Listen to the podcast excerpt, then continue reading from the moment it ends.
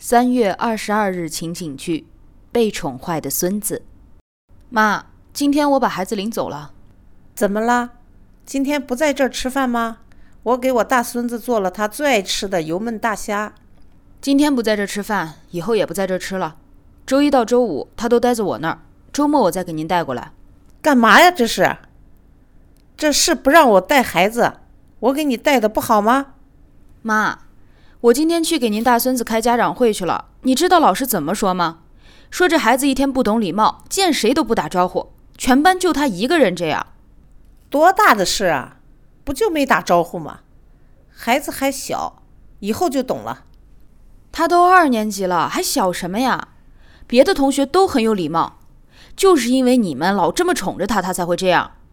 老师还说了，说鞋带开了让同学和老师给他绑，说自己不会，说在家都是爷爷奶奶给绑。妈，你们也太宠孩子了，这样下去会把他宠坏的。我们还不是心疼孩子吗？我们有错吗？一天帮你带孩子来回接送，变着花样的做饭，这还伺候出错来了。你看你把我孩子都带成什么样了？这样下去就是长大了能有什么出息啊？